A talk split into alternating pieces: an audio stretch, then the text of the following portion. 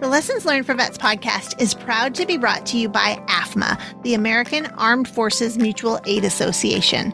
Established in 1879, they are the longest standing nonprofit association empowering military families with affordable financial solutions for generations, offering life insurance, wealth management, mortgages, survivor assistance, and other benefits. AAFMAA is here to support you through every stage of life. AAFMAA is dedicated to helping service members be financially and logistically ready for life after the military. To support you in this process, AAFMAA would like to offer you their free downloadable transition timeline, a step by step guide to help you create a comprehensive military transition plan. Let AAFMAA help you get ready for your next step by visiting aafmaa.com backslash LL4V. That's A-A-F-M-A-A dot com slash LL, the number four V or clicking the link in the show notes.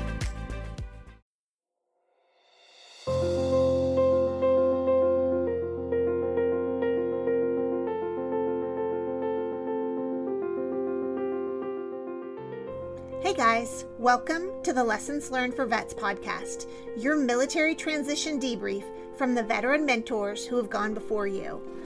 My name is Lori Norris, and I've been teaching veterans how to successfully navigate their military transition since 2005.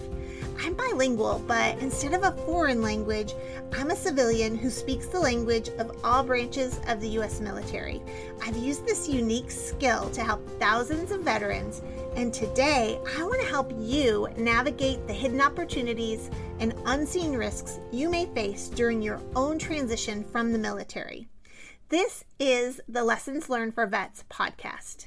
All right, I think that military members they know that there's a lot of veteran programs out there. And the idea is if I join the veteran program, it will come. And that's not the case. All right. It's not as easy as you wish. What I did in the Marine Corps is I said, I'll serve. From then on out, I was told what to do. And every single time it was a great mission and great goal. When it comes to your transition, no one tells you what to do and no one's going to watch your back and follow through and that's why one you create the group and then second is that you have to move past the organizations and programs that are put together for you that is where you get into the front line right that's where you get to the tip of the spear to for our marine corps term here of finding the unique opportunities and ones that are going to be really exciting on today's episode of the Lessons Learned for Vets podcast, I am welcoming Wayne Worthington. Wayne is the Vice President of Innovation and Technology, Media, and Telecommunications Recruiting Practice for Raines International. Wayne has successfully identified, screened, and placed top talent in both private and public technology and companies, including CEO, CFO, COO, and senior VP roles in sales and marketing. Previously, he was with the Korn Ferry Global Software Practice, where he led executive searches with global software companies to place executives in multiple positions. Before entering the civilian sector, Wayne served five years as a decorated captain in the United States Marine Corps, where he commanded and led units ranging from 40 to 1,000 Marines. In today's episode, Wayne gives us some really valuable insight into working with recruiters and the different types of recruiters.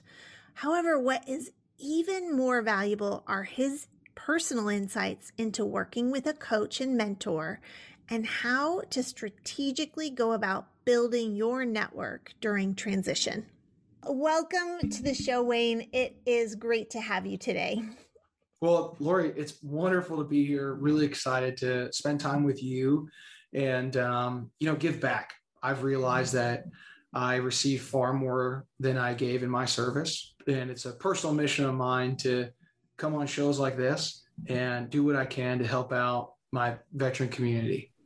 Excellent. Well, we always start with the same question. So I just want to hear your transition story. Tell us kind of how it how it went. Was it planned? How did you end up where you are today? Yeah.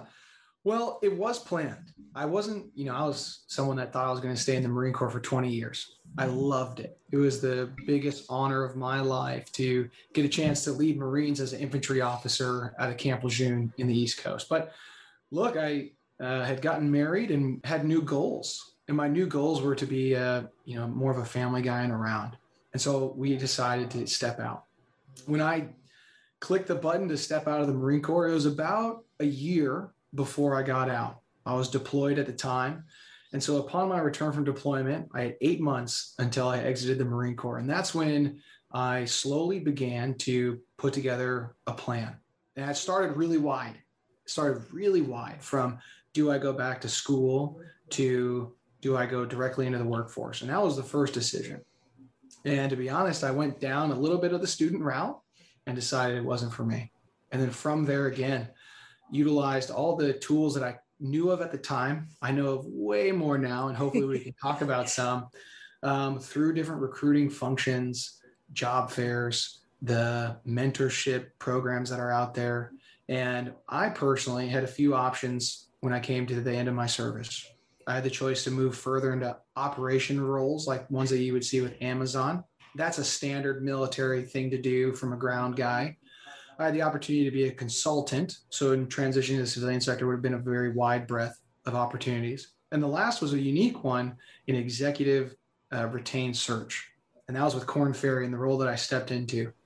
And I went there for the mentorship that I received uh, and the training from a senior managing director who, in a lot of ways, professionally adopted me to teach me how to be a civilian and, do well, hopefully, right? That's the plan.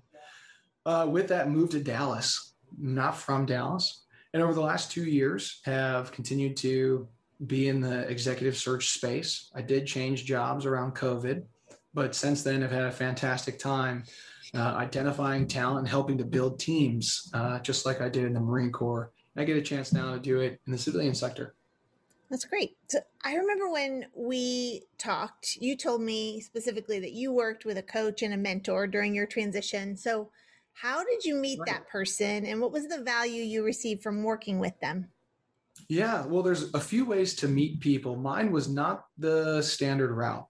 I was introduced to my coach, who at the time I thought of as a mentor, right? Someone that gave me advice. But what it came to be is that they were a coach and helped to ask probing questions for me to begin to figure out what I wanted to do because I didn't have a clue. And so he was introduced to me by my aunt, actually. So it was a family connection. Now, when it comes to the opportunities for all of the listeners, is that there's great programs with Veterati, American Corporate Partners, and also you can dip into seeking out your own mentor and someone that can coach you through the process. There's lots of vets who have gotten out years ago with a simple message on LinkedIn and a great relationship of exchanging value and time that you can create mentors and coaches on how to move into locations that you know you're interested in. But mm-hmm. mine personally was from a family member, but that doesn't you know stay away from all the options out there for our vets today.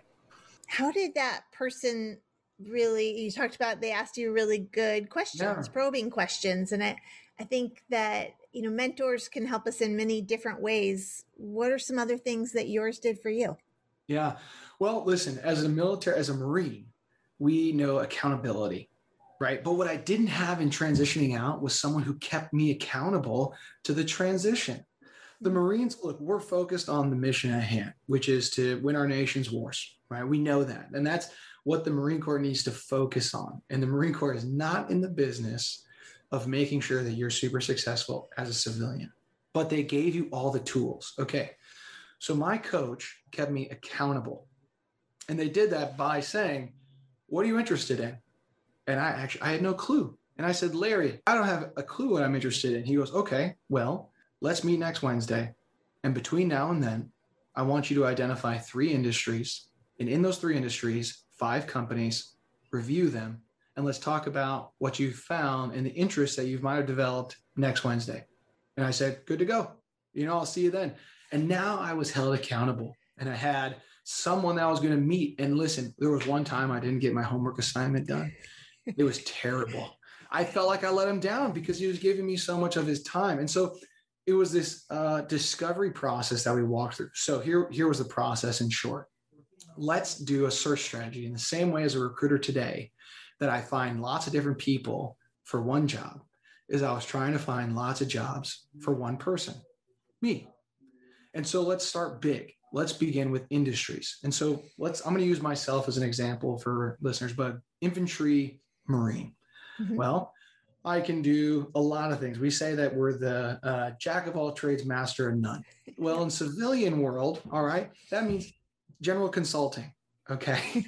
and so there's great companies out there that have good pro- veteran programs, Accenture, Deloitte, EY, um, and many of uh, the other consulting firms. Mm-hmm. Google search it, there's tons. And so I made that list.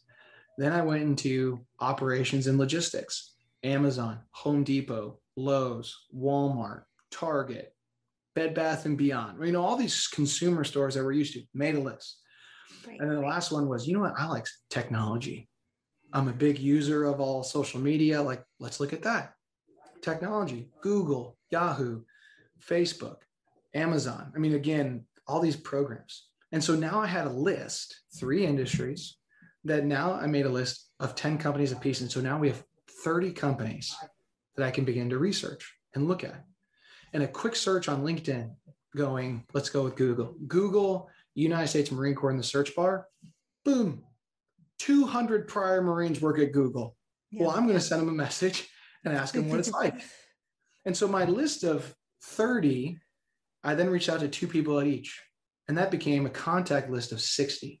Mm-hmm. A contact list of 60 at each of those calls, I said, Hey, could you introduce me to someone else?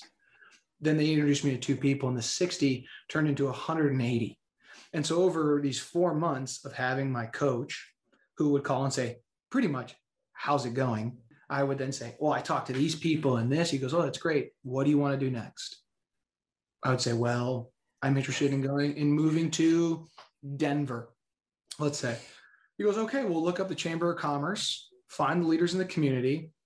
Perhaps you fly there for the weekend, make sure you like it, and set up 10 coffee dates with these people. Get to know the place. I'll talk to you in a week. And you get off the call. Yep. right. And it's this accountability is search strategy mm-hmm. and then saying, I'll talk to you in a week. What do you want to do? Okay. What do you need for me to do it? All right. Talk to you soon. And that accountability, I mean, gave me tons of opportunities in getting out that I then was able to choose with my family on what was best for us.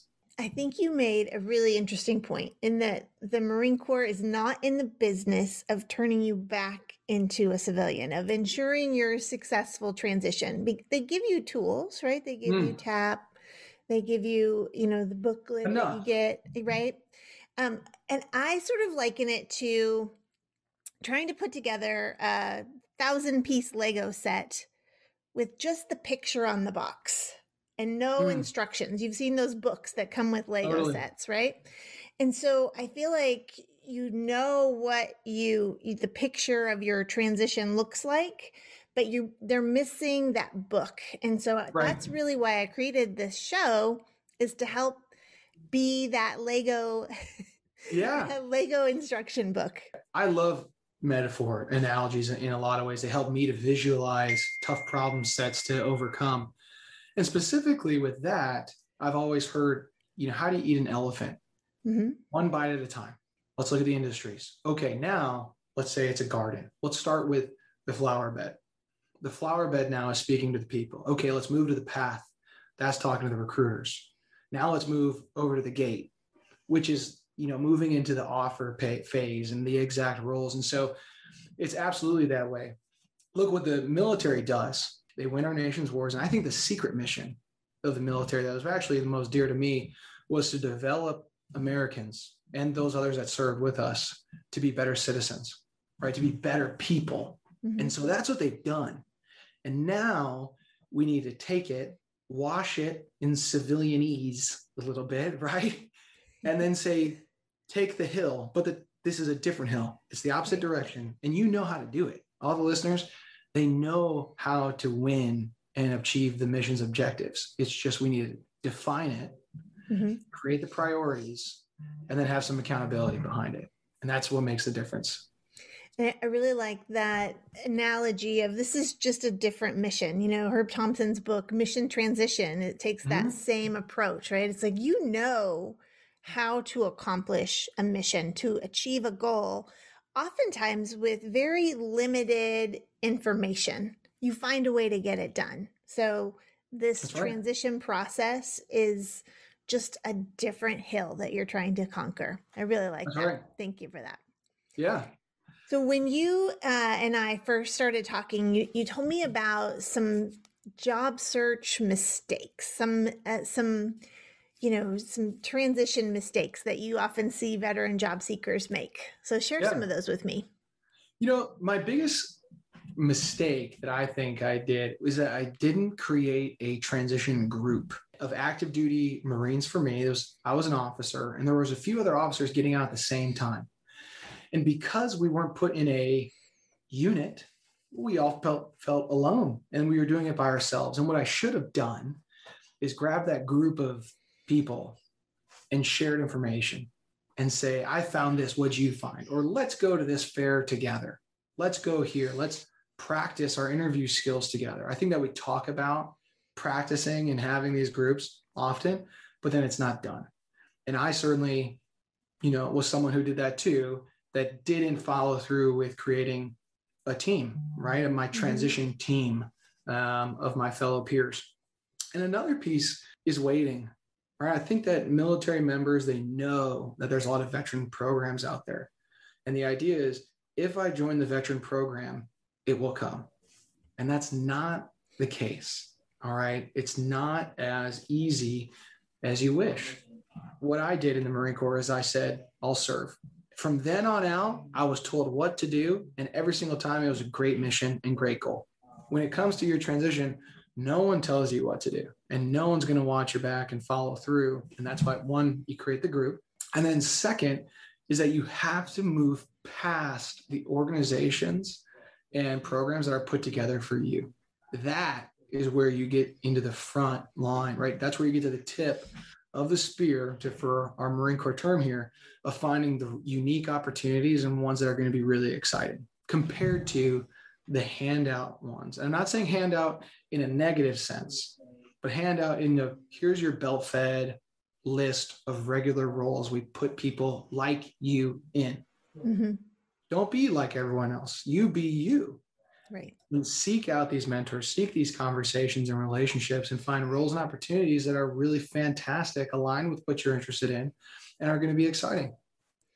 I think that is a great idea to have those accountability groups, if you will, of people that are experiencing the same things as you. Because oftentimes, as you're transitioning, you are sort of removed from your typical support group. Maybe you're put in a different unit, or they, you know, put you on a desk job where you were Yeah. formerly infantry, right? So it you know it just is um, it's a good idea to find people that are like you, so that you can have conversations of you know here's something I found. You can share it with people.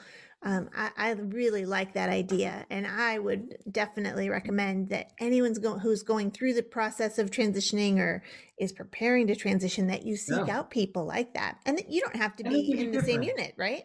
No, no. And look, I'm not saying it's easy to find a group that's transitioning at a similar time, but I'd recommend it. Mhm. Right. And so when I'm out having conversations with folks, oftentimes they'll have an idea or an opportunity or a program or company that's not exactly what I'm interested in. But I think, you know what, Jones was looking for something like that. Mm-hmm. So I'm going to introduce Jones to this guy. Hey, have you seen anything for me? And now I have other individuals looking out for me because I'm also looking out for them. And it's this exchange of value that you can do with this group.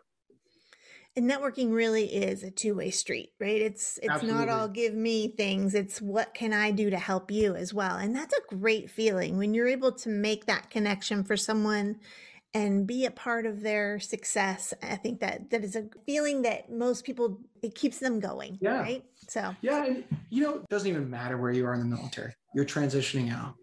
Uh, someone in the civilian sector has offered their time to you. And at the end of the calls, I would always make sure to say, you know, thank you so much for your time. I really appreciate it. Is there anything I can do for you? And look, I know I really, I probably can't do anything for them. They're the ones that are helping me.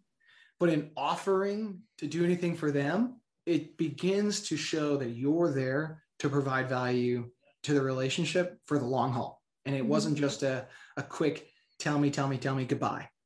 right. Right? How can I be helpful for you? And then again, you follow up with a note. It can be even five minutes later. It doesn't need to be the next day. Five minutes later, want to say thanks again. Appreciate your time. Looking forward to staying in touch. Yep. And it, it is just that little tiny, tiny bit of a thank you and mm-hmm. that offer of help that that does really make a big difference. I, I agree with you. I think that um, just those little notes from people right makes them want to help the next person that asks right exactly so. and to to stretch this into the military sense too right? Like excellence is found in the details. And so when it came to the infantry is that you could tell someone who was really squared away if their ruck all the straps were perfectly tied nice and tight and all their gear was soundproofed and everything was dummy strapped so that you know you couldn't lose it. And their gear was perfectly aligned. Like that is when you see excellence. And so it's the same extra effort on being excellent in your rate today, your MOS today, that you recognize that person's good.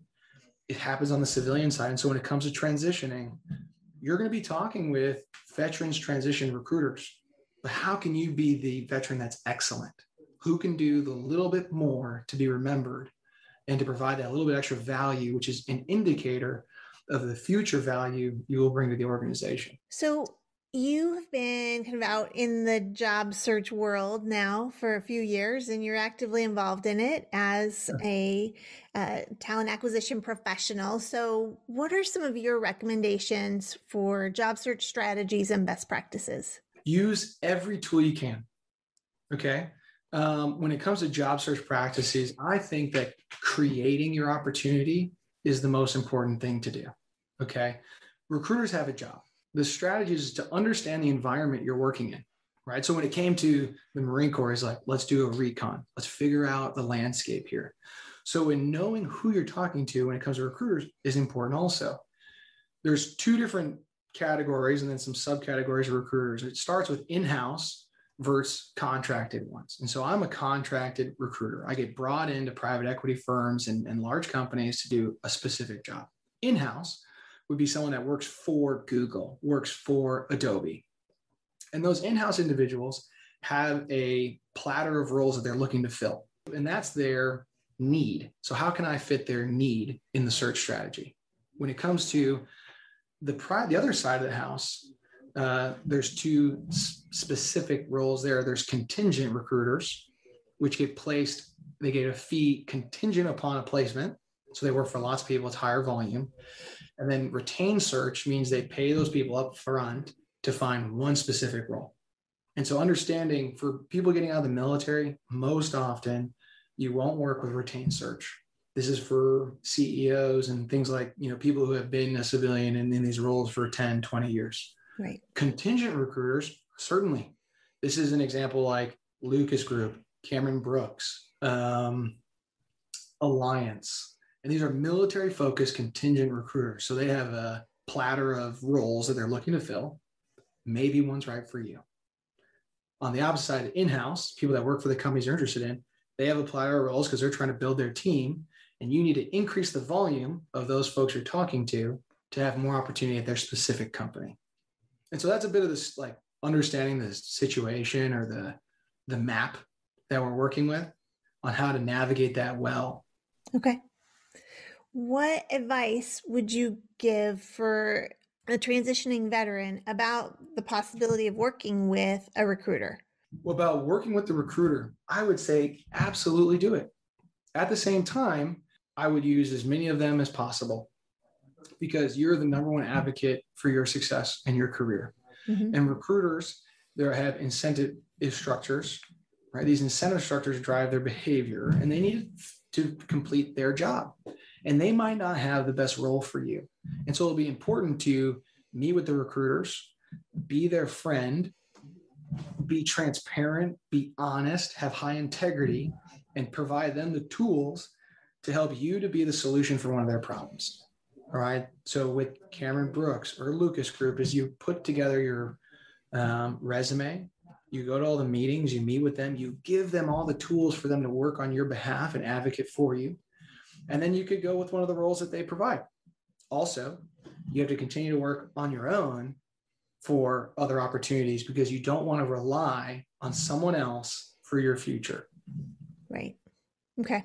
So I just want to clarify a veteran should not ever pay someone to find them a job, correct? So I, as a job seeking veteran, should not have to pay a headhunter, recruiter, talent acquisition professional to find me a job, correct? I'm not familiar with any professional situation like that.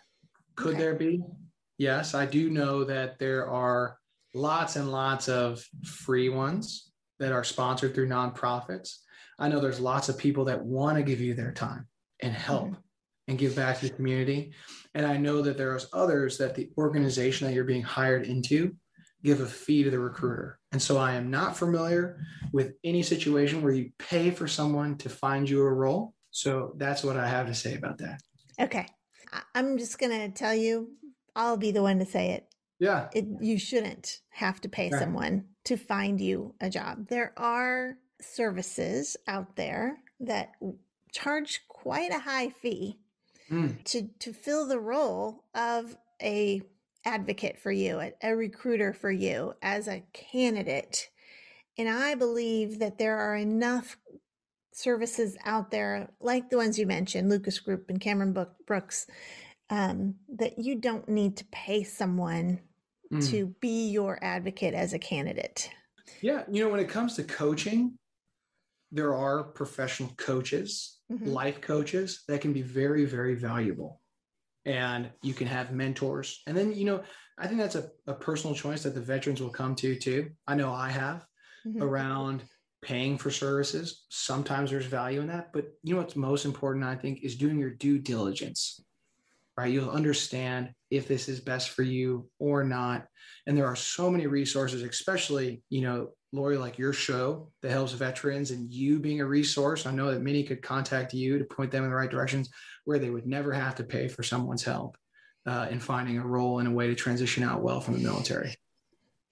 And, you know, I think people who've listened to the show know that I'm not necessarily saying you should never pay for any service ever, because there are times where you do need support, coaching, um, you know, support services.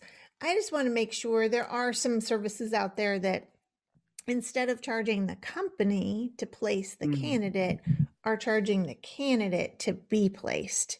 And I don't want a candidate to pay a placement fee to a recruiter when mm. there are so many services out there that will represent yeah. them professionally. And then, as you said, like use all the tools available to you. So, you know, headhunters, recruiters, whatever we want to call them, are um, are one of your tools. And as you said, don't let off the gas of your own search, your own efforts to get out there and find that role as well. So, absolutely. Um, There'll be a direct correlation between your effort and the opportunities you have.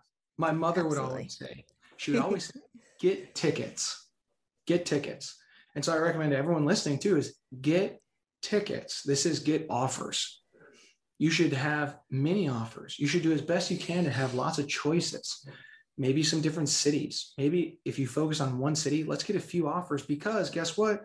Crazy things happen like global pandemics, and immediately there's hiring freezes. Mm-hmm. And I'm, I'm sure there's many veterans who had great roles lined up that went away.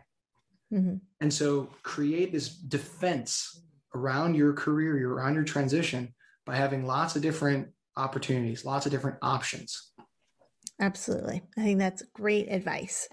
So if we look back on your transition, if you think about the your process, what are some of the lessons that you've learned since you transitioned or during your transition that you wish someone had shared with you before you left the Marine Corps? Mm. Well, a very specific and tactical level thing that I learned at the end was I created a call list tracker of everyone I talked to and the relationship with them, what we talked about, the date, and when I was going to follow up with them. And this was on Excel. Maybe it was a little, you know, nerd, nerd officer stuff that I was doing there, but having a log of all my conversations and what we were talking about. Then, after I stepped into my first job, I sent them all a thank you note. And so it was this very methodical tracking process that I didn't quite do till towards the end that I would recommend doing at the beginning. because it's hard to know where you're going if you don't know where you are or where you've come from. Mm-hmm. And it's also sometimes discouraging when after two months of being on the road of finding a new job, you feel like I haven't done anything. Where have I been? Who have I am I supposed to follow up with? And the sheet of paper is not a good way to remember that. Right.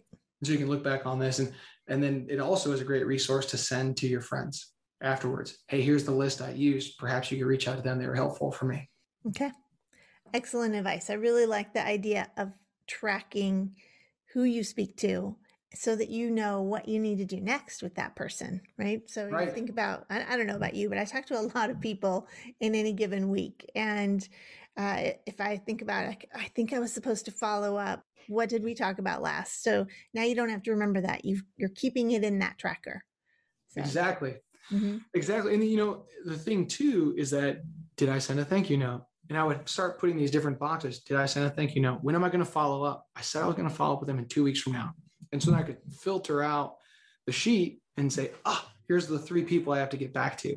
Mm-hmm. And how did I know them again? Oh, it's because I talked to Tom over here. And so then I could send a note back to Tom and say, thank you, Tom, for introducing me to, to Lori and Sam. And then again, another touch point, right? And it's a, it's about beginning to cultivate this network of people that you care about and give value to, and then they will reciprocate.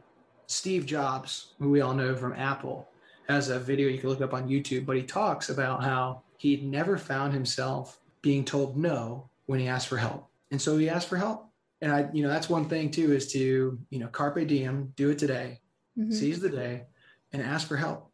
And there's a lot that can come from from taking that leap that uh, veterans most often have a hard time of asking for. Yep. I think that's great advice. Well, I think that's the perfect place for us to end because I think that is an actionable item that someone could immediately sit down and create their own Excel spreadsheet. It doesn't have to be fancy. Yeah.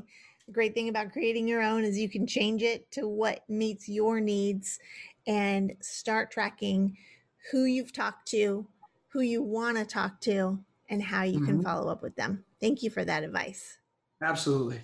I appreciate you being with us on the show, Wayne. It was great to hear your experience, but also your insight as someone who is now in that search industry. So thank you for that. Yeah, absolutely. If, you know, if anyone wants to reach out to me on LinkedIn, you can find me Wayne Worthington, or I know you'll plug me on the website, but here to help, right? And I know that I stand on the shoulders of giants who came before me, both in the Marine Corps, transitioning out, everything like that. And, if I can give back some of what uh, you know I received, it'd be fantastic.